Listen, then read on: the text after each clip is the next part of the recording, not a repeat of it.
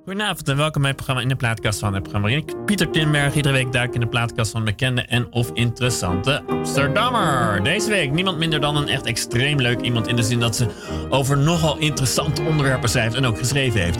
Ze is namelijk een groot kenner van de 16e eeuw in Nederland. Het gaat over Femke D. Ze weet alles over het begin van de 80-jarige oorlog, de tijd van Willem van Oranje. Ze promoveerde ook op publiek debat en propaganda tijdens de Nederlandse opstand. En ze schreef artikelen over de vrouwen van Willem van Oranje. En kwam afgelopen september een boek van haar uit over de meest beruchte van de vier vrouwen van Willem van Oranje, namelijk Anna van Saxe. Een dame die me over haar lezen dan een heel klein beetje deed denken aan Lady Diana. In de zin dat ze de Oranjes het nogal ongemakkelijk maakte, zo gezegd. Uh, en, maar goed, ik zie haar een beetje bedachtzaam knikken. Dus we gaan misschien kijken in hoeverre dat ik daar een goede vermoeden in had. Maar er zijn ongetwijfeld ook nog veel meer verschillen. Maar in ieder geval een heel groot plezier in de studio te mogen ontvangen. Femke Deen van harte welkom. Dankjewel. Ja, uh, straks gaan we het uitgebreid inderdaad hebben over Anne van Saxe. Uh, maar je hebt ook gewoon muziek meegenomen. Jazeker. En nou, in wat voor stemming was je? Hoe, hoe heb je je criteria? Nou, ik, ja, ik vond ik, ik, ik, uh, de, de, de liedjes die ik uiteindelijk heb uitgekozen, daarvan vond ik dat het een beetje een afspiegeling moest zijn van, uh, van uh, nou ja, mijn muzieksmaak van de afgelopen decennia. Ah. en um, dus het is nogal gevarieerd. En, um, geen 16e eeuwse muziek, denk ik. Geen 16e eeuwse muziek, nee, nee. Ik heb die natuurlijk wel beluisterd voor, voor mijn onderzoek. Uh, ja. om, om een beetje in die stemming te raken en uh, om een beetje een idee te krijgen van waar nou ja, psalmen, bijvoorbeeld 16e eeuwse psalmen en, en van die um, muziek waar ze op dansten. Uh, ja. Maar nee, dat is niet muziek die ik zo direct zelf op zou zetten, nee. en, en wat is het wel voor muziek geworden daarnaast? Want je vond nou, dat het afwisselend moest zijn, geloof ik. Ja, ja nou ja, ik, ik, ik, ik luisterde vroeger heel veel naar punkmuziek en punkrock met name. En dat is...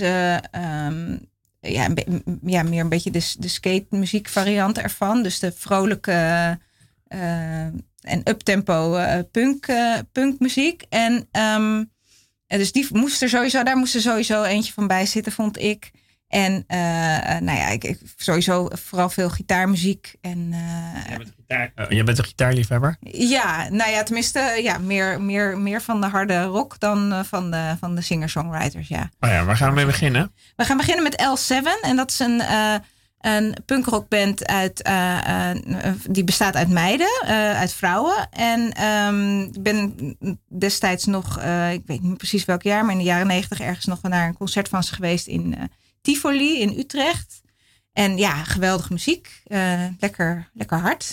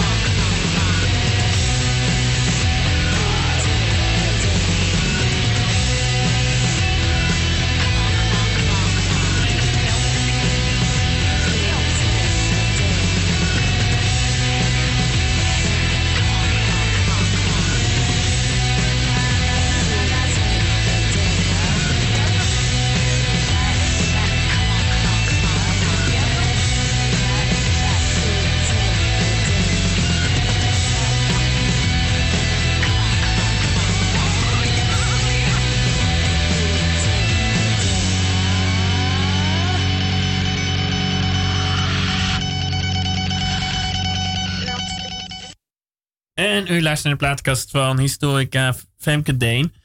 Ehm, Pretend You're Dead. Nou, dat hoef je niet van je onderwerp, want die zijn het al.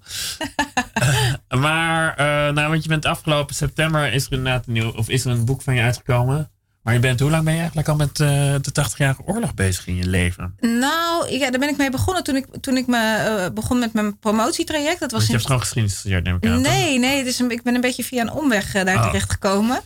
Ik heb eerst antropologie gestudeerd. Oh, ja. En toen heb ik een tijd uh, als, als journalist gewerkt. Ja, bij de Volkskrant onder andere, ja, toch? klopt. Uh, ja, inderdaad. Twee jaar bij de Volkskrant en een aantal jaar als freelancer. Ja. En toen ben ik uh, ja, bij, bij, gaan promoveren bij geschiedenis. bij de geschiedenisfaculteit van de UvA. En, en nu noem ik mij dus inderdaad historicus, maar oorspronkelijk, ja. ja je bent dus niet geschiedenis afgestudeerd. Dus nee. in die zin, u bent geen officiële historicus. Nee, maar, maar goed, ja. Je bent wel gepromoveerd precies, op... Precies, dan, dan mag dat wel, toch? Ja, maar nou ja, want, nee, ook, om daar nou maar eens... Want dat is ook zo'n ontzettend interessant onderwerp. Uiteraard ja, heel stukje ja. Maar, want dat is ook niet zo heel lang geleden? Of, uh... Uh, ik, ben in, uh, ik, ik, ben in 2012 gepromoveerd. Ja, dus en ik ben er toen in 2005 mee begonnen. Ik heb er best lang over gedaan. Maar intussen ook nog twee kinderen gekregen. Dus dat was, dat was ook nog wel een prestatie. En ja, ja nee. Maar nou ja, hoe kwam je op dat spoor eigenlijk? Want het ging dus over, uh, hoe heet het? Over publiek debat en propaganda tijdens, de, tijdens, de, tijdens de Nederlandse opstand. Dus de eerste periode van de 80-jarige oorlog. En ook wel in Amsterdam, geloof ik. Hè? In Amsterdam, ja. Ja. Ja. Oké, die laten we niet liggen natuurlijk. Nee, dat snap hoe, ik. Hoe kwam je op dat onderwerp? Nou ja, dat was, het was niet dat ik daar uh, helemaal zelf mee was gekomen. Ik heb gesolliciteerd echt op een bestaand project. Ja. En, uh, waarom maar, dacht je wel bij dat project van dat wil ik? Nou, het, het had te maken met vroegmoderne tijd. En daar was ja. ik tijdens mijn, ik, eh, tijdens mijn studie antropologie... Uh, had ja. ik wel als afstudeerrichting historische antropologie. En toen heb ik een uh, afstudeerscriptie geschreven over... Uh, verhalen over het ontstaan van verhalen. En die ook helemaal in spookverhalen, in dit geval in Schotland. Ja. En helemaal oh, terug, oh, ja. uh, terug uh, getraceerd naar de vroegmoderne tijd. En daar kwam ik allerlei pamfletten tegen. Zijn, zijn de spookverhalen in ja. Schotland ook ontstaan in de 17e eeuw? Ja, ja heel, veel, heel veel in de 16e en 17e eeuw inderdaad ontstaan en opgetekend. En weer verder verspreid via allerlei vroegmoderne media. Even een suffe vraag, maar ik stel me lekker toch. Is, is inderdaad Monster van Loch Ness misschien ook ontstaan in de 16e eeuw? Nou, die eerste, eerste verhalen daarover zijn wat later, oh. volgens mij. En ik, ik heb mij heel erg gecentreerd op, uh, op Edinburgh, dus op de, ja. op, de, op de hoofdstad. Ja, de oostkust is dat. Of de westkust, juist. Nee, de Uh, oostkust. Uh, ik ben heel slecht in. Ja, ja, ja, aan, ja, ja, aan de oosten van Schotland. Ja, ja. en um, uh, daar, uh, nou ja, dat, dat, dat staat bekend als een van de meest ge, gewelddadige steden van vroegmoderne tijd. Of daar gaan ze ook prat op, hè, dat, dat, dat ze een hele bloederige geschiedenis hebben. Dus ik ben, nou, ik ben daar ingedoken en ik heb die verhalen helemaal gereconstrueerd. Hoe, hoe, in welke media ze waren verschenen. Dus daar kwam wel mijn interesse in die vroegmoderne media vandaan. En in, ja, op welke manier ze worden gebruikt om bepaalde boodschappen te, um, te, ver, te verspreiden over, uh, over ja, wat een, een, groep mensen over zichzelf wil. Want toen uh, bestond de boekdekunst natuurlijk ook nog niet zo heel lang. Uh, nou ja, 60, nou ja tenminste, dat is wel de, ja, dat is de, de, de periode waarin die boekdrukkunst inderdaad heel snel uh, uh, ja, een soort revolutionaire kracht uh, op, uh, met zich meebracht. Ja, met, met, met zich meebracht. En daar, um, nou ja, dat het, dat het, dat het, dat, dat, dat Raakte je toen een beetje verslingerd? Dacht je ja. toen van, hé, hey, het pakt me. um, ja, die media waren ontzettend interessant. En die, dat, dat, dat waren vluchtblaadjes, hè. Dus, dus, dus die pamfletten die, die werden verspreid in grote getalen. En daar allemaal sensationele verhalen. Nou ja, zoals bijvoorbeeld die spookverhalen. Ja. En toen dus dat project langskwam. Uh, ik was op dat moment een, een, vak aan het volgen bij de UvA. Gewoon in mijn vrije tijd als freelancer. De lol, zeg maar een beetje. Ja, en toen zag, zag ik deze, uh, deze vacature langskomen. Toen dacht ik, oh, stel je voor dat je je gewoon inderdaad vier jaar lang was toen nog het plan uh, uh, gewoon voltijds mag bezighouden met, met en je krijgt er nog voor betaald ook. Tijd. En je krijgt er nog voor betaald ook. Ik dacht, dat kan gewoon niet mooier. En dat was Ja. het dus ook. Dat was echt geweldig, ja. Nee, want ik kan me ook voorstellen. eh, ik vind Shakespeare. Ik wil niet intellectuelig doen, maar vind ik makkelijker lezen dan een tekst uit diezelfde tijd in Nederland, zou ik maar zeggen. Klopt. Omdat het in Engels veel minder veranderd is. Ja, dat, en Nederlands is inderdaad wel, dat vroeg me naar Nederlands, of dat 16e en 17e eeuws Nederlands is, heel pittig. Ja. Uh, dat is, uh, ik, ik heb er ook wel een tijdje over gedaan, ook om het handschrift natuurlijk te leren lezen. Uh, maar ja, dat moest wel echt gebeuren voor de, voor de onderzoek naar de 16e eeuw. Want er is gewoon, die boekdrukkunst was wel in opkomst, maar de, tegelijkertijd. En dat hele rare letters. Um, ja, dat zijn gotische letters. Maar tegelijkertijd is er ook nog, en dat is ook een van de, vind, vind ik, meest interessante uh, resultaten uit mijn onderzoek. Ja. Uh, is ook nog heel veel handgeschreven media. Zijn er ook Oh, ja. nog heel veel handgeschreven media. Dus heel veel nieuwsbrieven die worden hand, uh, ges, handgeschreven, liedjes, alles en dan ook in echt gewoon met de klassieke ganzen weer, hè? Ja. Zo. Ja, nou, met in 16e eeuws handschrift en dan gekopieerd en verder verspreid en weer van elkaar overgenomen. En ja, Waar, waar vind je die dingen? Want ik neem aan dat je het met een uh, handschoen moest aanraken en dat soort nee, zaken. nee, nee, nee, nee. Nee dat is dus een eh, misvatting. oh, ja. ja. dat doen ze volgens mij alleen uh, voor de, voor als er een video, als er een cameraploeg in de buurt is. Dan, Ah, uh, nee, maar ik bedoel, ik kan me voorstellen dat een papiertje uit 1600, of wat is het, uh, 1580, Ja. die periode, uh, dat je dat niet zomaar even al bladerend alsof je een krant pak kan pakken. Nee, je moet het wat? natuurlijk heel voorzichtig doen. En je moet in de studiezaal. En je mag geen pennen erbij. En je moet, uh, moet op speciale kussens. Maar, maar die, dat verhaal van die handschoenen, dat, Ah, dat je is hebt gewoon waar. blote vingers van Ja, ja, ja, ja. Want die, aan die handschoenen zit juist meer stof dan, Oh. dan aan gewone handen, is dan het verhaal. Maar nee, de- ja, dit ligt vooral in het Stadsarchief heb ik heel veel gevonden. Maar ook in het Nationaal Archief. En in, Iedereen die Ja. daar geïnteresseerd in is, kan dat gewoon Ja. doen. ja, zeker. Ja. Ja. Ah, ah, Oké, maar dan moest je even worstelen door. eh, Ja, door, de- door de handschriften. maar ja, ja, dat, is dat wel iets dat je op een gegeven moment leert als je de taal leert? Dat je op, als je nu zeg maar zo'n brief zit uit, eh, nou, ik noem maar weer 1580 tegenkomt, dat je het wel kan lezen? Ja, ja, inmiddels kan ik wel zo'n beetje alle handschriften lezen. En als je een nieuw handschrift tegenkomt, is dat wel weer eh, soms even puzzelen. Want iedereen heeft natuurlijk weer, nou net als dat je nu eh Ja, sommige handschriften. zou je ook zeg maar in theorie moeten eh, ja. ontcijferen. Zelfs, zelfs mijn, ik vind dat ik best netjes schrijf. Maar je- eh, hoe, hoe langer je brieven Ja, schrijft, hoe meer je natuurlijk een, eh, toch een bepaalde manier Ja, gaat je- je moet wat, en letters weg, weg Nou, zeker vallen de en taal die je misschien. nou ja, ben je, ben je die taal ook een beetje gaan doorgronden? Die Ja, taal dat- van ja. 18, eh, nee, 16 jaar Nederland. Ja, zeker. En, en soms nog steeds hoor. Dan, dan zijn er referenties dan- of, of spreekwoorden bijvoorbeeld waarvan ik denk, waar, waar, waar gaat het over? En voor Anne van Saxe, eh, het boek, eh, eh, ben ik, moest, was vooral natuurlijk alles in Duits. Oh ja. En, maar dat is dus ook weer makkelijker dan 16e eeuws Nederlands, Ja? zoals, je al zei. Ja, dat, het lijkt meer het op het hedendaags Duits dan, dan het hedendaags Nederlands. Waarom is het het 16e Nederlands dan eigenlijk zo gek veranderd? Ja, daar er zijn hele theorieën over. Ja. maar... Nee, daar heb je geen onderzoek naar gedaan. Nee, maar nou ja, ik kan me inderdaad voorstellen, want Anne van Saxe, ehm, want toen ben je dus inderdaad in Nederlandse tijd gaan verdiepen. Ja. Was dat 16e eeuw, inderdaad eh, eh, enorm tumultueus als je er eenmaal in zit? Ja, het is, het is natuurlijk een, een, een. De mensen zelf hadden ook het idee dat ze in een tijd leefden waarin er van alles aan het veranderen was. We hebben natuurlijk ontzettend veel ontdekkingen gedaan op het gebied van wetenschap. En eh, nou ja, goed, de, de, de renaissance, hè, dus de, de, de, de, de- op- opnieuw de interesse in de, in de klassieke oudheid, in de kunst, ehm, eh, in, in de literatuur.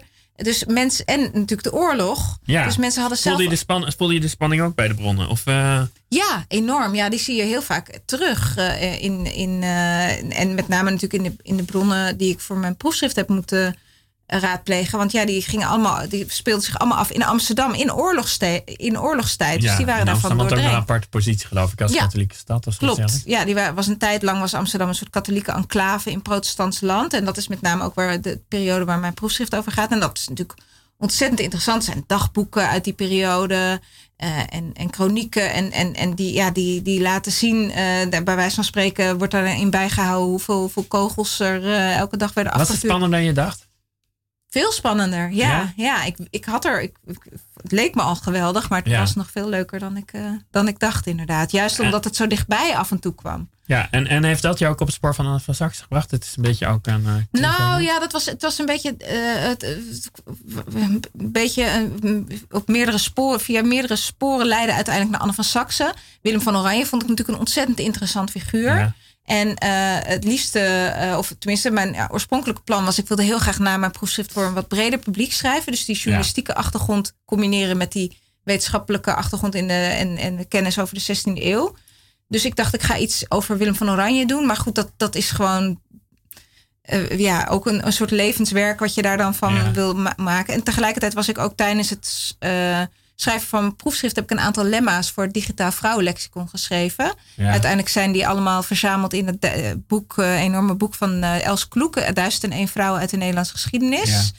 En toen heb ik daar ook een vrouw, een aantal vrouwen uit deze periode voor onder handen genomen, zeg maar. Waaronder de vierde vrouw van Willem van Oranje. Oh, ja. ja. En toen raakte ik. Het is een beetje de saaiste vrouw van de vier, toch? Of nee, nee, totaal oh. niet. Nee, nee ja, dat oh. dacht ik ook. Maar ja, je, je er dus ja. in gaat verdiepen. Maar ja, dat geldt misschien wel voor elk onderwerp uit deze periode. En misschien wel uit elke periode. Ja. Bleek ze ook ontzettend interessant te zijn. Ja, ze heeft Willem van Oranje maar een jaar meegemaakt. Maar daarna heeft ze nog een politieke carrière gehad van, uh, van heb ik jou daar. Zullen we even uh, naar al deze informa leuke informatie uh, weer even naar muziek gaan. Even kijken, de jeugd van tegenwoordig had je opgeschreven. Ja, ja. dat heeft helemaal niks met, met de 16e eeuw te maken. Nee. Maar wel met liefde voor taal. Ja, met jou. Ja, dus even kijken, jeugd van tegenwoordig en hoe heet het? De formule. Formule, ja. ja. Ja, ga verder. Waarom, uh, ja, nou ja, goed. Ik, uh, uh, de jeugd van tegenwoordig speelt heel erg met taal. Hè, dus zijn ze ook heel erg onbekend. En tegelijkertijd vind ik het ook gewoon echt een hele fijne beats. En um, ja, ik vind echt een, een, een, een klasse, klasse, klasse band. moet ik maar zeggen. Ja. Prima.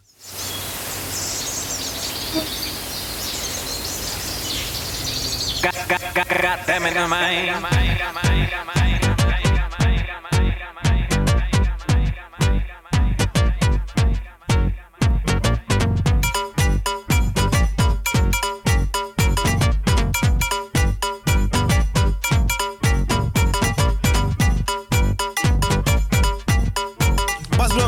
Ik weet niet wat de één is, man.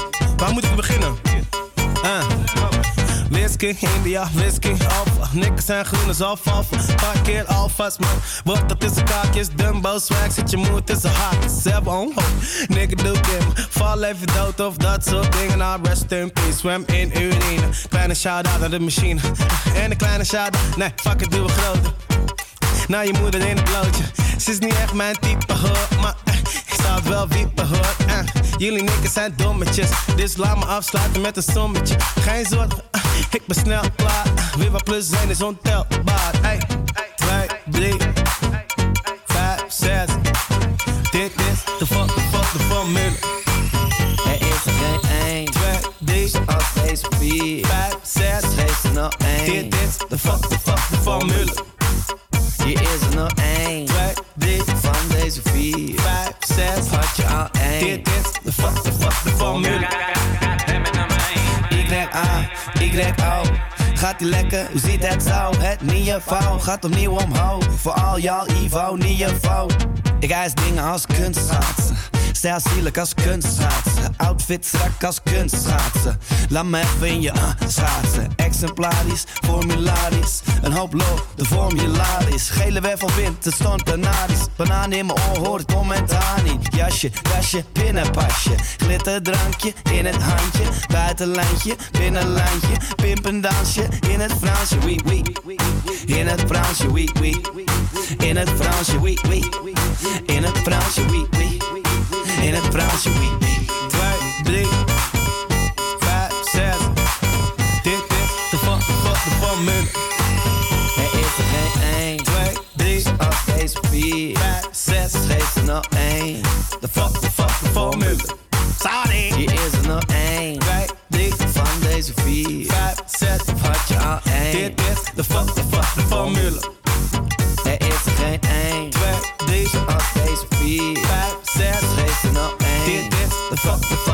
De formule. Hier is er nog 1, 2, 3, van deze 4, 5, 6. Had je al 1. Dit fuck, de formule. Formule got hem in de mijn. Neem iedereen in mijn slipstream mee. Het hele periodieke systeem. Niks op het element, yes, lijkt. Op ziet uitgang, je moeder in een kwadraat. Op in de nacht gaan slapen in een achtbaan. De oplossing van de formule. Moleculen zonder scriptules.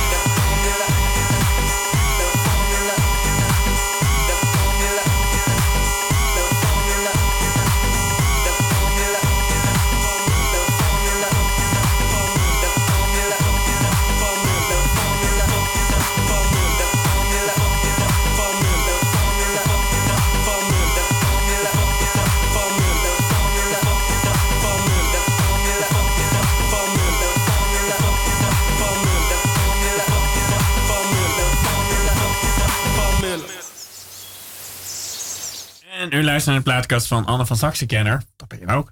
Uh, Femke Deen. Ja, nou ja, want we net, je wilde eigenlijk eerst uh, Louise Collier, geloof ik, zei je?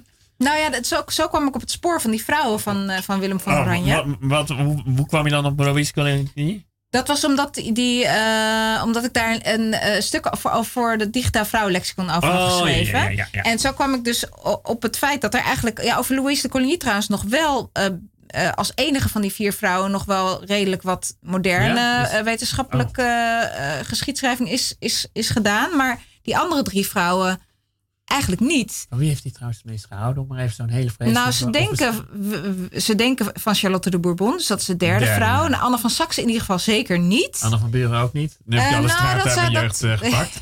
ja, precies. Nee, uh, ja, van, ze denken dat. Uh, ik denk dat hij met Anne van Buren ook wel gelukkig is geweest. Of was er nog een, oude, een andere vrouw die die gewoon niet als vrouw had waar die erg door op was? Misschien. Nou, niet, niet, niet dat we weten. Nee, nee, nee. Naar alle waarschijnlijkheid. nou ja, we, we, er waren wel vrouwen, maar ik weet niet, de, niet vrouwen waarvan die uh, misschien meer hield. Nee, helaas niet. Nee, nee. Maar, maar oké, okay. uh, maar dus eerst aan Louis Colline, maar er waren al redelijk wat moderne stukken over. En toen ja. dacht je. En toen, toen dacht ik op een gegeven moment, naar die vier vrouwen, waarom is daar niet uh, recentelijk, uh, nou ja, de, de afgelopen, nou zelfs de afgelopen 60, 70 jaar niet een, een, nieuwe bronnenstudie Ja. naar verschenen? Dus gewoon waar echt nieuw primair onderzoek naar is gedaan, maar wel een beetje toegankelijk voor een wat breder publiek. Dat bedacht Femke. Deen gewoon. Ja, dat dacht Prima. ik. Nou, dat ze hebben vast veel meer mensen bedacht. Maar ik dacht, nee, ik laat ik ermee aan de slag gaan. Jij, jij, jij bij het woord. Helemaal Ja. goed. Maar goed, Ja, dat mooi. bleek dus een beetje te ambitieus eh, Oh. gaandeweg. Want eh, ik, ik was met Anne van Buren bezig eerst. Gewoon logisch. Heb Dacht je ik dat werk al zo een maar. gehad? Nee, nee, nee, nee, nee. Ik ging Oh. gewoon logisch af. Dus ik begin- begon met Anne van Buren. Ben ik best een tijd mee bezig geweest. En dat was ook heel erg interessant. Maar dat leverde niet ontzettend veel op. Vooral omdat er echt geen één brief van haar is overgeleverd. Wel Oh. Aan haar, van Willem van Oranje, maar niet van haar. Ja. Dus je hoort haar stem niet echt. Nee, dus dat vond je toch wel minimum eis als je een boek. Nou ja, in ieder geval een heel boek. Dit, dit- ik dacht voor, je dacht voor wel, een ik ga een deel boek van. schrijven, begrijp ik. Nou ja, ik dacht over alle vier die vrouwen. ja. Daar paste zij dan nog wel mooi in. Want een, ik kon wel een deel van een boek schrijven over haar. Dat was, daar had ik wel genoeg voor gevonden. ja. Maar niet een heel boek. En eh, dus ik dacht, ik ga gewoon door met Anne van Saxe. En daarna schrijf ik voor over Oh ja, alle en dat drie met gewoon een deel. Oh ja, dan, oh ja, ja. Maar toen kwam ik dus bij Anne van Saxe. En daar bleek dus wel ontzettend veel materiaal van te zijn. Ook dat nog niet eerder echt eh, uitgebreid is. eh, of echt niet uitgebreid is, eh, is bestudeerd. Of überhaupt bestudeerd Want is. het is wel Dus- misschien de meest opvallende. Of nee, dat durf ik ook al niet meer te vragen aan je. Zeg maar Nee, hoor, even. nee, dat mag je het zeker. Dat is absoluut ook wel het geval. Het is Ja. absoluut wel het meest spraakmakende verhaal van alle vier de vrouwen. Ja. Ehm, nee, en, en, en Waren ze goed geletterd alle? Of zij was dus ook... ze was van hoog adel. Ja? eh, en eh, in een, in een Du- Duits eh, geslacht van hoog adel geboren. Haar vader werd toen ze drie was de keurvorst van Saxe. Dat is een van de machtigste mannen van het Heilige Roomse Rijk. Ja. Dus Duitsland, zullen we maar even zeggen. Of een groot, groot deel daaromheen ook. Maar En daaronder? Ja. En daaronder precies. En ehm, ze, ehm, nee, zij, zij werd gewoon eh, onderwezen. eh, ze, ze hadden een Het gewoon eigenlijk goede opvoeding afgezien van het feit dat ze vrouw was. Ja, nee, zeker. Ze, ze- uit haar brieven blijkt ook bijvoorbeeld dat ze ontzettend goed onderlegd was in de, in de Bijbel. Dus ze citeerde ook allerlei Bijbelversen en, en, en verwees ook naar allerlei Bijbelverhalen. Eh, ze, ze, ze, ze, formuleerde sowieso mooi, vind ik. Ja. Ehm, en nee, eigenlijk alle, alle meisjes van adel en ook van hoge adel, die, die kregen, eh, werden opgev- die, die leerden lezen, leerden schrijven, kregen les in godsdienst, in muziek. Eh, De, de jongens kregen daarbij dan ook nog, eh, nog wiskunde en, en, en, en andere en astronomie, dat soort zaken. Dat, dat werd voor de meisjes dan minder geschikt geacht. Maar Ja. nee, ze, ze kregen zeker een, een, een, een goed, een goede, goed onderwijs. Wat ja. was voor dame? Nou, het is. Ze was, bleek toch al wel redelijk snel een temperamentvol type te zijn. Daar zijn ook al vanuit haar jeugd. eh, zijn er bronnen die daarover spreken. Ehm, tegelijkertijd had ze ook in haar vroege jeugd al behoorlijk wel wat meegemaakt. Eh, want haar, eh, ze was wees toen ze elf, toen ze elf jaar was, werd, uh, was, werd ze wees. Vader en moeder allebei overleden? Ja, eerst haar vader en enkele jaren later haar moeder. Hoe trouwens? Dan maar even ook een tijd de vader, is, de vader was Curvers van Saxe, Maurits van Saxe. En die is bij de slag van Sievershausen overleden. Dus echt op het, op het krijgsveld. Ja, dat is niet de 80 jarige oorlog, toch? Dat is gewoon een hele andere nee, oorlog. Dat is, de, de, nee, nee, nee, dat is weer... Uh, gewoon een oorlog waar tussen Curforst Saxe, begrijp ja, ik. Dat, het, ging, ja, het ging om die protestantse uh, versus de, Hij verzette zich... Nou, is ook nee, in ieder geval wel, wel een religieuze oorlog. Ja, in ieder geval in de oorlog de vader dood, ja. om het zo maar te zeggen. En enkele jaren later de moeder, die was al, had al een zwakke gezondheid. Weet niet precies ja. waaraan ze is overleden. Maar goed, die kwam uh, aan het hof van haar oom... die de keurvorsttitel had overgenomen van zijn broer. Dus haar vader. En uh, daar kwam ze terecht. En dat was niet een hele goede match ze, met haar oom en haar tante. Uh, ja, waarschijnlijk was het gewoon een enorme botsing van karakters. Die tante, met name de tante van Anne van Saxe, die heet toevallig ook Anne van Saxe, verwarrend genoeg. Maar die noemen we dus maar even de keurvorstin. De tante van Anna. De tante van Anna, de keurvorstin. Dat ja. was een hele felle en hele vrome vrouw met name. Ja. En die vond dat had een heel duidelijke opvatting over hoe vrouwen zich zouden moeten gedragen. Namelijk uh, uh, ja, bedeesd en uh, vroom, gehoorzaam. Een, een heel raar beeld erbij, maar ik moet opeens denken aan Sissy. Die, ja. Met name die schoonmoeder van Sissy. Ja. Nou, daar moet je een beetje aan denken. Ja, dat is inderdaad wel een beetje, beetje als je, als je, dat is wel een beetje het beeld dat ik ook heb van, van de keurvorstin, inderdaad. heel erg op de, op de op uiterlijk vertoon gericht. En, um, want die keurvorstin van Saxe was namelijk een ontzettend intelligente vrouw en had ook heel veel politieke macht. Maar naar buiten toe preekte ze, uh, of deed ze uh, zich voor als de klassieke uh, nou ja, protestantse huisvrouw. Ja. Maar achter de schermen had ze wel degelijk de broek aan. Dus dat, tenminste, haar man kon er ook wat van hoor. Maar goed, dat, dat, ja, dus Um, en, en Anna van, ja, bleek al snel zich niet echt te kon kunnen of willen conformeren aan dat waar, soort. Waar had het mee te maken? Met haar karakter? Mm. Of, uh... Ik denk dat het voor een heel belangrijk deel met haar karakter te maken zou hebben gehad. Tegelijkertijd was het ook. Ja, haar vader was ook een opvliegend persoon. Haar moeder, ja. blijkt allerlei bronnen, was ook een behoorlijk temperamentvol type. Dus het zal voor een deel in het karakter. Ja, en er zijn ook wel verhalen dat er misschien een, uh, nou ja, dat ze misschien een, bijvoorbeeld een schildklierafwijking zou hebben oh, gehad. Of, oh, een, of een stoornis. Of een, maar, maar had ze broertjes of zusjes? Nee, ze had een, ze is, er is sprake van één uh, broertje dat is gestorven toen hij heel jong was. Toen hij nog Ja. een peutertje was. Uh, en Ook daar is, tragisch dus ze was, ja, ze is ook ja. best wel alleen. Ik vermoed dat ze zich heel erg alleen moet hebben gevoeld. Ja, dat laat ze zich niet over uit. Sowieso het in die, in die, in die beginperiode nog niet echt brieven van haar overgeleverd. Maar ze moet zich daar heel erg alleen hebben gevoeld. En ook heel erg. Ze was eerst natuurlijk de dochter van de keurvorst. En uiteindelijk kwam ze aan hetzelfde hof terecht als, als een van de. Ja, als de, het nichtje van. Dat moet voor haar ook een gevoelige klap zijn geweest. Ja, op de elfde. We hebben het over een meisje. Ja, ja echt, een, echt een jong meisje. En dus een opvliegend, wilskrachtig type. Dus Ja. ja, en slim ook. En dat werd misschien ook niet altijd gewaardeerd en gezien. Dus ja, moet niet heel makkelijk worden geweest. Want van, vanaf waar zijn jouw bronnen van haar? Vanaf welke leeftijd? Nou, eh, er- zijn al bronnen, ik, ik, er zijn al brieven van haar ouders aan elkaar. Eh, de, eh, haar eerste brief is uit 1560. Zijn je Als, eh, dan is zij 15 en dan is er, zijn er, is er dat is tijdens de onderhandelingen over het huwelijk met Willem van Oranje. Willem Oh ja, van Oranje meldt zich op een gegeven moment. Ja. ze was eh, 16 toen ze trouwden. Ja. Ehm, ze, Willem van Oranje meldde zich op een gegeven moment als, als huwelijkskandidaat. Hè, want ze had wel eh, een enorme bruidschat. En, eh, en die connecties natuurlijk van die machtige verwanten. En ehm, ja, de, de- de- uit die periode komen de eerste brieven van haar zelf. Die eh, Wat zijn er overgeleverd. Sorry? Wat vond ze zelf van het idee dat ze ging trouwen met zo'n eh vorst uit zij, Nederland? zij wilde wel. Zij wilde wel nadat ze hem had ontmoet. Ze, ze, hij was, pro, hij was katholiek in naam. 1530 als ik me goed herinner, toch? Hij, eh, Willem van Oranje is van... Hij is van 1533. Oh, 1533. Ja, en zij was van 1544. Dus zij Ah, valt toch wel mee, elf viel, jaar. wel- viel, viel best mee. Was ook knap en charmant. En eh, nou ja, ook nog redelijk jong inderdaad. Kon allemaal veel erger. Ja. en ze was wel van hem gecharmeerd. En hij, hij had een hele goede carrière was hij aan het maken. Of had hij gemaakt in de, in de Nederlanden als eh, Hij was nog niet vader des vaderlands. Dus Nee. zover was hij nog lang niet. Nee, nee, nee. Hij was op dat moment was hij nog trouw eh, vazal van Philips II. Ja. katholiek. En eh, nou ja, dat was voor, voor de protestantse familie van Anna wel echt een probleem. Ja. Maar daar heeft hij zich toch op de een of andere manier heeft, eh, is dat, heeft hij daar zich uit weten Nou, kon, te- ik- kon hij met haar, met, natuurlijk met haar ook een beetje een soort- van pro- protestanten aan zich binden? Dat, dat, Dat voor was hem, het. eh, hij wilde. Ja, was dat? Ah ja. Nou ja, niet, niet, niet, denk ik niet vanuit het doel van ik ga da- daarmee, ik, ik ga ooit een Opstand, opstand, ontketenen. Dus ik ga nu alvast protestantse eh, families aan, me, aan mij ver- verbinden. Maar hij was wel bezig met een netwerk opbouwen. Overigens eerst vanuit, eh, eh, vanuit met medeweten en medewerking van Van Philips II. ja. Ehm, en eh, omdat dat nou eenmaal was wat je deed als machtige edelman. Gewoon eh, zo je, je netwerk op zoveel Ja. mogelijke manieren uitbreiden. En zijn familie was zelf natuurlijk ook protestants. Dus het was helemaal geen gekke... Het was niet een vreemde... Wanneer ging het... oh nee, want ik vergelijk het een beetje met Nederland met de huidige maatstaven. Kan natuurlijk eigenlijk niet. Nou ja, Maar- dat of- is wat toch we toch wel- automatisch wel doen. Ja. Wanneer krijg je de indruk, want nee, dat is wat ik uit... eh, dat het mis begint te gaan. Dat ze denkt, wacht even, dit vind ik niet zo leuk.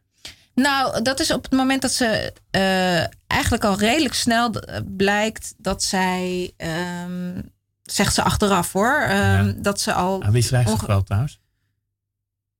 Ja, op- Zegt ze achteraf te denken onmiddellijk aan wie heeft ze die brief geschreven? aan haar ze- oom, Willem van Hessen. Dat was een van haar, eh, een van haar vaste correspondenten. Oh ja, vooral is een iets broer later. van de man bij wie ze het niet leuk had, denk ik. Denk ik dan. Of Willem van Hessen. Nee, nee, nee. Willem van Hessen, sorry. Ja, dat is, ik moet niet met al die namen zomaar gaan Nee. strooien. Want het, is, het zijn... Het Een, is, een andere oom dan de oom waar we het... Ik, ik Ja. stel me toch een beetje een boze stiefmoeder voor, zou ik maar zeggen. Met een Ja. boze stiefvader. Maar deze, deze oom was een... Dit was van moederskant. oh ja. de- en die er andere waren was ook van wel mensen met wie ze een warme, warme band had. Aan wie Een ze dus warmere, zeggen- in, inderdaad. Oh, warmere. Ja, Oh, die had oh. nog steeds niet over. Maar, Nee, eh, maar goed, het was inderdaad een soort van vertrouweling van haar. eh, in ieder geval eh, gedurende een- zeker een belangrijk deel van haar leven, deze meneer. Ja. Daar schreef ze dat dan aan. Maar ze schreef ook heel veel brieven aan Jan van Nassau en aan de raadsman van Jan van Nassau, Jacob Schwartz. Dus ze schreef eigenlijk zo'n beetje de hele dag aan iedereen. Ja, en om het even juicy te maken, dus ook aan de vader van eh Rubens, toch? Ja, ja, daar zijn ook een aantal brieven van overgeleverd. En ehm, ja, die, Daar die- zou ze mee een affaire hebben gehad. toch? Ja, klopt. Dat Eh, daar daar zou ze uiteindelijk mee. eh, ik, ik denk ook wel dat dat uiteindelijk ook echt eh,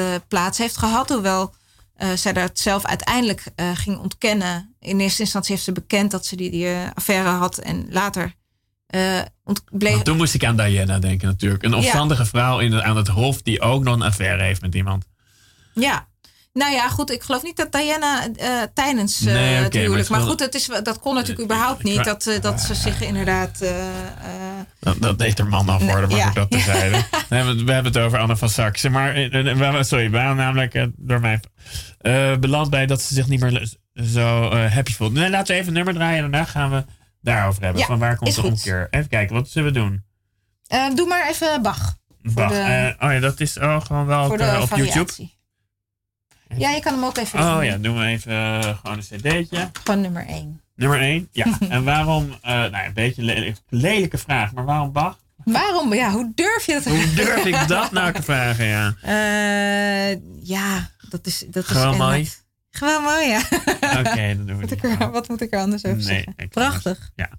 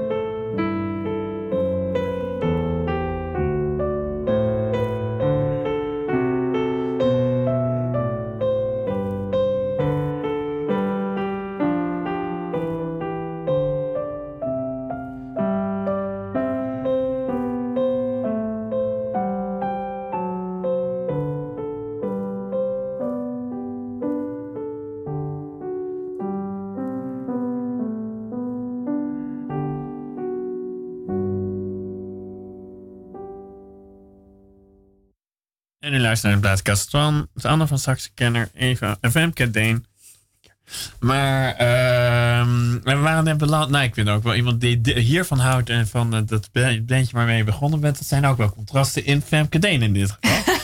Ehm, maar nou ja, ik, we, we hebben nog maar 18 minuten en ik denk we zijn nog niet eens echt bij het be- begin van de.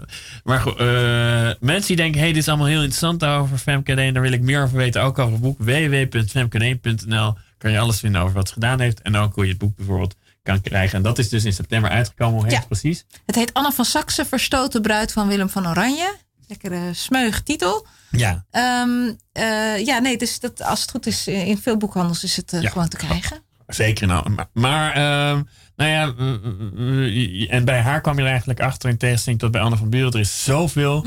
Ik kan er echt een heel boek over Mhm. Ja. schrijven. Dus toen had je dat besloten. Ja, en vooral dus die controverse die, die er al snel bleek te zijn over wie er eigenlijk de hoofdschuldige was van dat dat huwelijk helemaal misliep. Ja, Eh, je, je had het net al inderdaad even over die affaire met Jan Rubens, hè, die ze eh, heeft gehad. mogelijk zei je ook een beetje geloof ik. nou ja, goed, 100% ja. zeker. Ja, ik. Het- ze- bleef uiteindelijk dus zelf ontkennen tot haar dood dat, ze, dat dat is gebeurd. En ze bleef beweren dat ze er is, was ingeluisterd door Willem van Oranje en, en zijn broer Jan van Nassau. Omdat ze te lastig was. En ze was Ja. ook lastig, want ze wilde op een gegeven moment de bruidschat terug. Of een deel van de bruidschat, dat weduwgoed heet dat. Het weduwpensioen.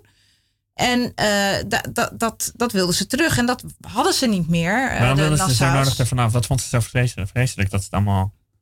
Weer, eh, Anne van Saxe. Ja. Nee, Anne van Saxe wilde gewoon als een vorstin kunnen leven. Of in ieder geval een beetje normaal kunnen leven. En daar was geen geld meer. Omdat Willem van Oranje begonnen was met de, nou ja, de 80-jarige oorlog. Zij baalde gewoon van die oorlog, om het even heel simpel te Ja, zeggen. en dat, dat, is haar, dat werd haar heel erg kwalijk genomen door Willem van Oranje. En ook door historici eh, eh, in de eeuwen daarna. Evenals het, het, nou ja, die, dat overspel natuurlijk. En daardoor Ja. is zij eigenlijk tot, altijd weggezet als, als een verdorven vrouw.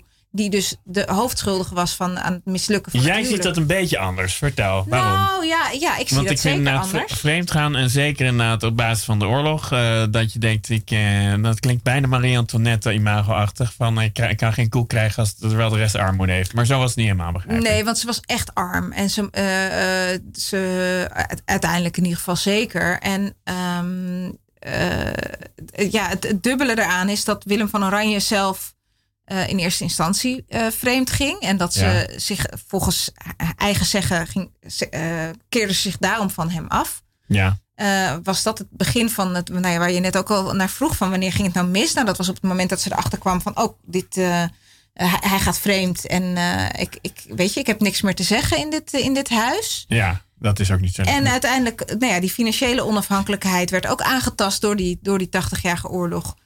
En ja, ze was echt was ontevreden met haar lot. Ja, ze- haar eigenlijk.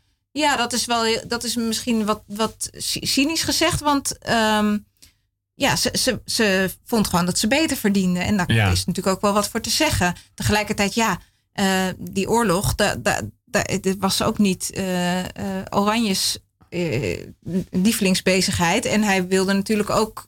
Ja, hij had liever ook wat geld overgehouden om haar goed te kunnen onderhouden. Maar ja, dat was gewoon nu helemaal niet anders. Stond ze dan een beetje achter die oorlog? Eh, nee, niet echt eigenlijk. Nee, ze vond het eigenlijk. eh, eh, ze, ze- vond het wel goed dat, dat, dat hij zich inzette voor het lot van de protestanten. Maar nou ja, dat, dat, z- zij was Luthers. En Ja. hij. Willem van Oranje, geloof ik, hè? Willem van Oranje verbond zich steeds meer met die Calvinisten. Dat zag ze niet echt zitten. Ja. Dat vond ze lastig.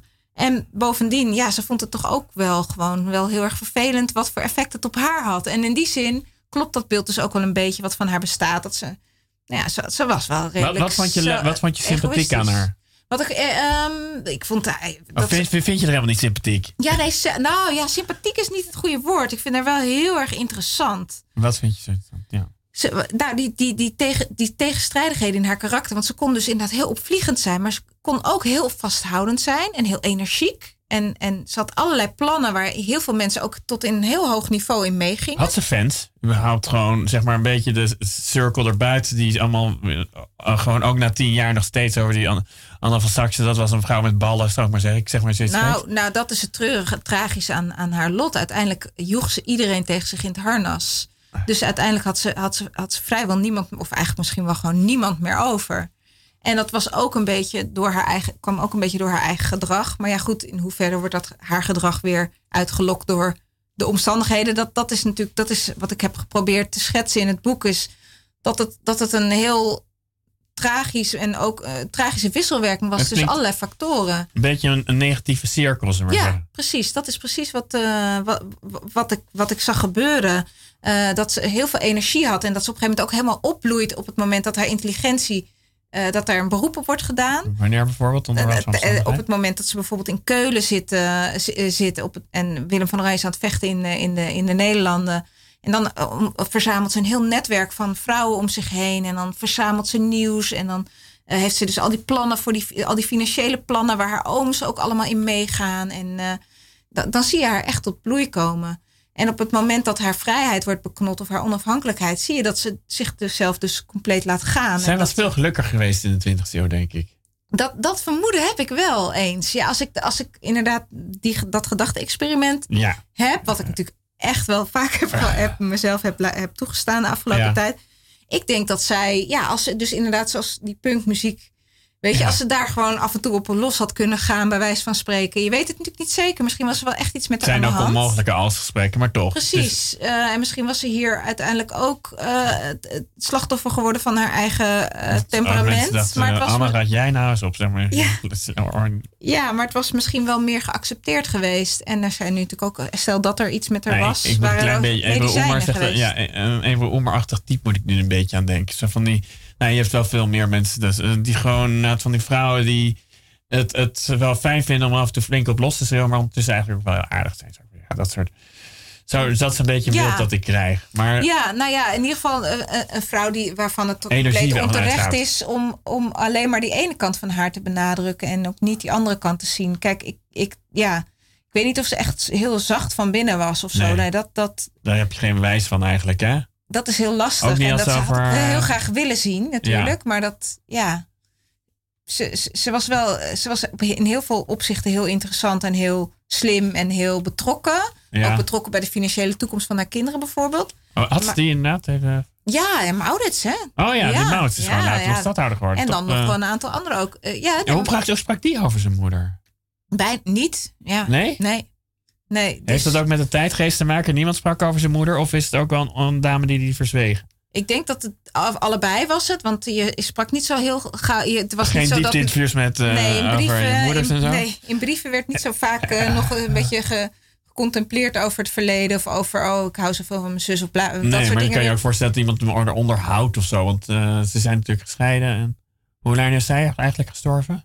Zij, is in, zij is gestorven vlak voordat ze 33 werd. Oh, is heel jong. 1577. Oh ja, dus dat, die kans heeft hij niet gehad. En hij groeide op aan het hof eh, van zijn oom, van Jan van Nassau in Oh ja. Dillenburg. En, ehm, en later ook eh, bij eh, Willem is hij ook naar de Nederlanden gegaan, naar Willem van Oranje. Ehm, maar ehm, nee, ja, het moet voor hem een heel moeilijk eh, en, en, en, en gevoelig punt zijn geweest. Dat zijn moeder uiteindelijk is ze gestorven in een dichtgemetselde kamer, compleet waanzinnig geworden.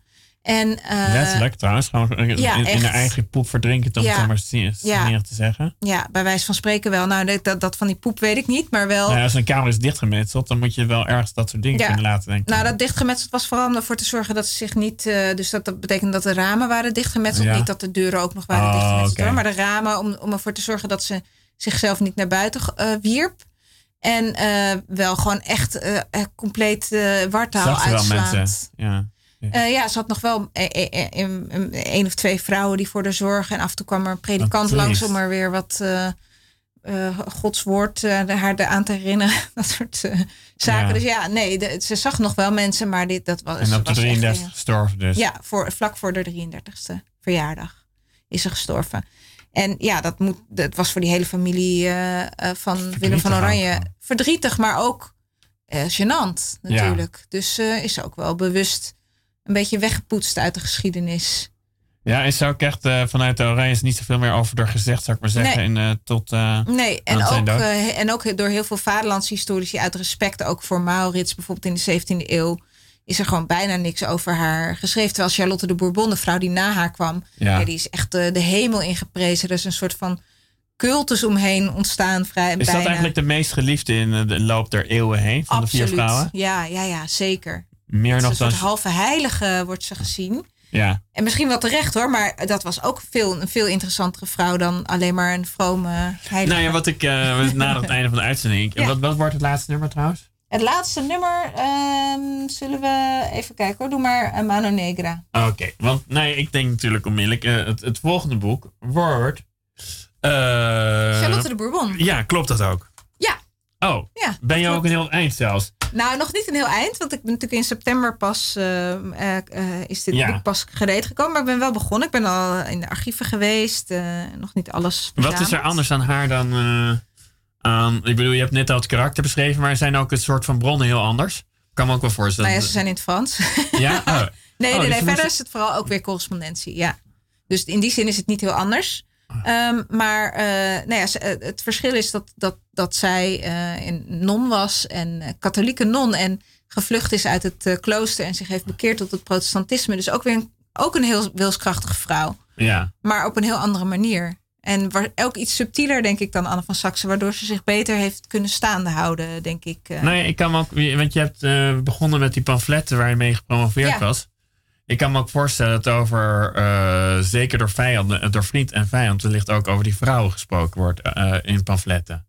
Ja, je ziet dus dat er wel dat er over Anne van Saxe wel wat referenties zijn in chronieken en zo. dat, dat Geen gemene dingen van de politieke vijanden, van wat doe jij met die rare vrouw van je of zo, dat, dat weer bij niet. Charlotte de Bourbon zeker. Op het moment Ja? dat hij dus met, met Charlotte de Bourbon trouwde, werd dat inderdaad aangegrepen door zijn vijanden om te zeggen, ja, hij trouwt met een eh, voor- voormalig non, terwijl ze Anne van Saxe leefde nog, hè, want ze Ja. waren op dat moment leefden ze gescheiden van elkaar, maar zij zat dus opgesloten op dat moment. Eh, en, eh, dus da- daar, en daar werd dan ook wel over Charlotte de Bourbon van alle, allerlei lelijks gezegd. Dat ze al zwanger was op het moment dat ze trouwde. Dus dat ze uit het klooster moest vluchten omdat ze al allerlei affaires had gehad daar en zo. Nou ja, dat, allemaal dat soort... eh, Is, nee, eh, zit je ook een hoop te lachen? Want ik kan me voorstellen zoiets moet je dan ook wel weer lachen. 600, Ja. 400 jaar na datum. Wat is het, 500? Ja. Het is echt ehm, wa- wat, wat het, eh, het, het, bizarste voorbeeld is dat die oom van Anne van Saxe, dus die boze stiefoom, zeg maar, of die boze, Ja. de boze oom, zeg maar, dat die heeft op een gegeven moment toen Willem van Oranje trouwde met Charlotte de Bourbon, was hij woedend, want Ja? dat, ja, was, eh, daardoor kwam die, die zaak van Anne van Saxe natuurlijk in openbaarheid. Ja. En die heeft toen een, een soort van, hij geloofde in een soort van voorspelsysteem, met, waarbij je eh, een soort puntjes in papier moest zetten. En dat gaf dan figuren en dat gaf dan, zei dan iets over de toekomst. En zijn, had hij een vraag gesteld aan dat papier en dat gaf dan antwoord, zogenaamd. Ja. En dan had hij de vraag gesteld, was Charlotte de Bourbon een hoer voordat ze... Oh ja, oh ja. Gewoon nou dat, ja, dat zijn zo ordinair werkt Ja, het dan. zo ordinair was het dus ook gewoon op zelfs Nou, op bracht, dat hoge inderdaad ook, bracht inderdaad ook spanningen met Curvers van Saxe. Ja, zeker. Heeft, heeft de 80-jarige oorlog belemmerd, dit alles? Een Nee, beetje. want de Curvers van Saxe had daarvoor al besloten dat hij er ni- niks mee te maken wilde hebben. en, ook neutraal zou blijven. Ja, ja. Tot gro- eh, grote teleurstelling van Willem van Oranje. Dus ja. Ja, er zitten heel veel kanten aan het verhaal. Ja. Maar eh, ja, eh, ik, ik, ik, eh, en, en, en nu, nu ik me met bezig zou gaan houden met Charlotte de Bourbon, komen daar vast ook nog weer Nou ja, allerlei dus, nieuwe vondsten ook weer bij. Want inderdaad, je bent eigenlijk relatief laat historica geworden. Je bent ook nog een, trouwens een gids voor de Tweede Wereldoorlog geschreven. Ja, zag ah, toen Ja, in mijn freelance periode Oh, inderdaad. oh ja, gewoon ja, plekjes in. maar goed, we hebben nog maar kort. Maar dat is Nog een uur. mede. Hè? Ja, daar hebben we minstens nog een uur voor nodig, inderdaad. Eh, nee, maar is het wel dat je denkt. Nee, ik denk, als je, eh, die, de Anne van Buren is het blijkbaar te weinig. Maar ik denk, nee, je gaat gewoon drie boeken schrijven over drie vrouwen van Willem van der Rooij. Of Ja, misschien simpel? lukt het me uiteindelijk ook nog wel om, om, om iets, om, om dat Anna van Buren, of misschien wordt het gewoon een heel dun deeltje, maar Ja. ze, de uitgever wil wel graag alle vier de vrouwen een biografie. eh, ja, ja. Oh, dus, dus ja, jij bent voor de komende vijf jaar zoet, zou ik maar zeggen. Ja, ja ik, dat, ik, ik hoop het. Ja, ik in ieder geval Charlotte de Bourbon, dat sowieso. En eh, oh, ja, hoe het daarna gaat, het is wel het plan in ieder geval. Ja. En, en, en blijf je ook gewoon, eh, ik bedoel, je weet niks over tien jaar natuurlijk in je leven, maar ik heb wel het idee van die is wel op een goede manier geland bij het, eh het, eh, 80-jarige, begin 80-jarige oorlog ja, wat mij betreft ga ik hier nooit meer mee stoppen. Nee, maar nooit meer uit nooit. tijd. Nee, weet zeg het nooit, nooit. natuurlijk. Eh brengt ons langzaam bij het einde van de uitzending. Waar gaan we mee eindigen? We eindigen met Mano Negra. Een, een band die, die heel vrolijk oogt, maar waarvan de teksten toch ook heel, eh, heel vaak allerlei misstanden aan de, aan de kaak stellen. En dit nummer is een, lijkt een heel vrolijk liedje, maar eigenlijk is het de, de tekst is heel wrang, want het gaat over iemand met hele liefdesverdriet en die zegt ik, ik hoef nooit meer, eh, ik hoef je nooit meer, ik hoef nooit meer bij te zijn. Ik kan je missen als kiespijn, daar komt het eigenlijk op neer. Dus het ook- past ook een beetje bij Willem van Oranje en Anne van Zeker. Brengt ze mij uit van het einde van de uitzending. Natuurlijk dat ik je hartelijk heb bedankt. En aankondigen dat volgende week te gast komt een andere eh, een collega van je, andere historicus. Dus dat wordt ook weer. Weet je nog wie het is? Marielle Hageman? Ja, hij is Ja. Marielle Hageman. Dankjewel dat je me even hielp. Ja, en nu gaan we dus luisteren naar Ja. J'ai comme envie de tourner le gaz, comme envie de me faire sauter les plombs, comme envie de t'expliquer comme ça ton indifférence, elle ne me touche pas. Je peux très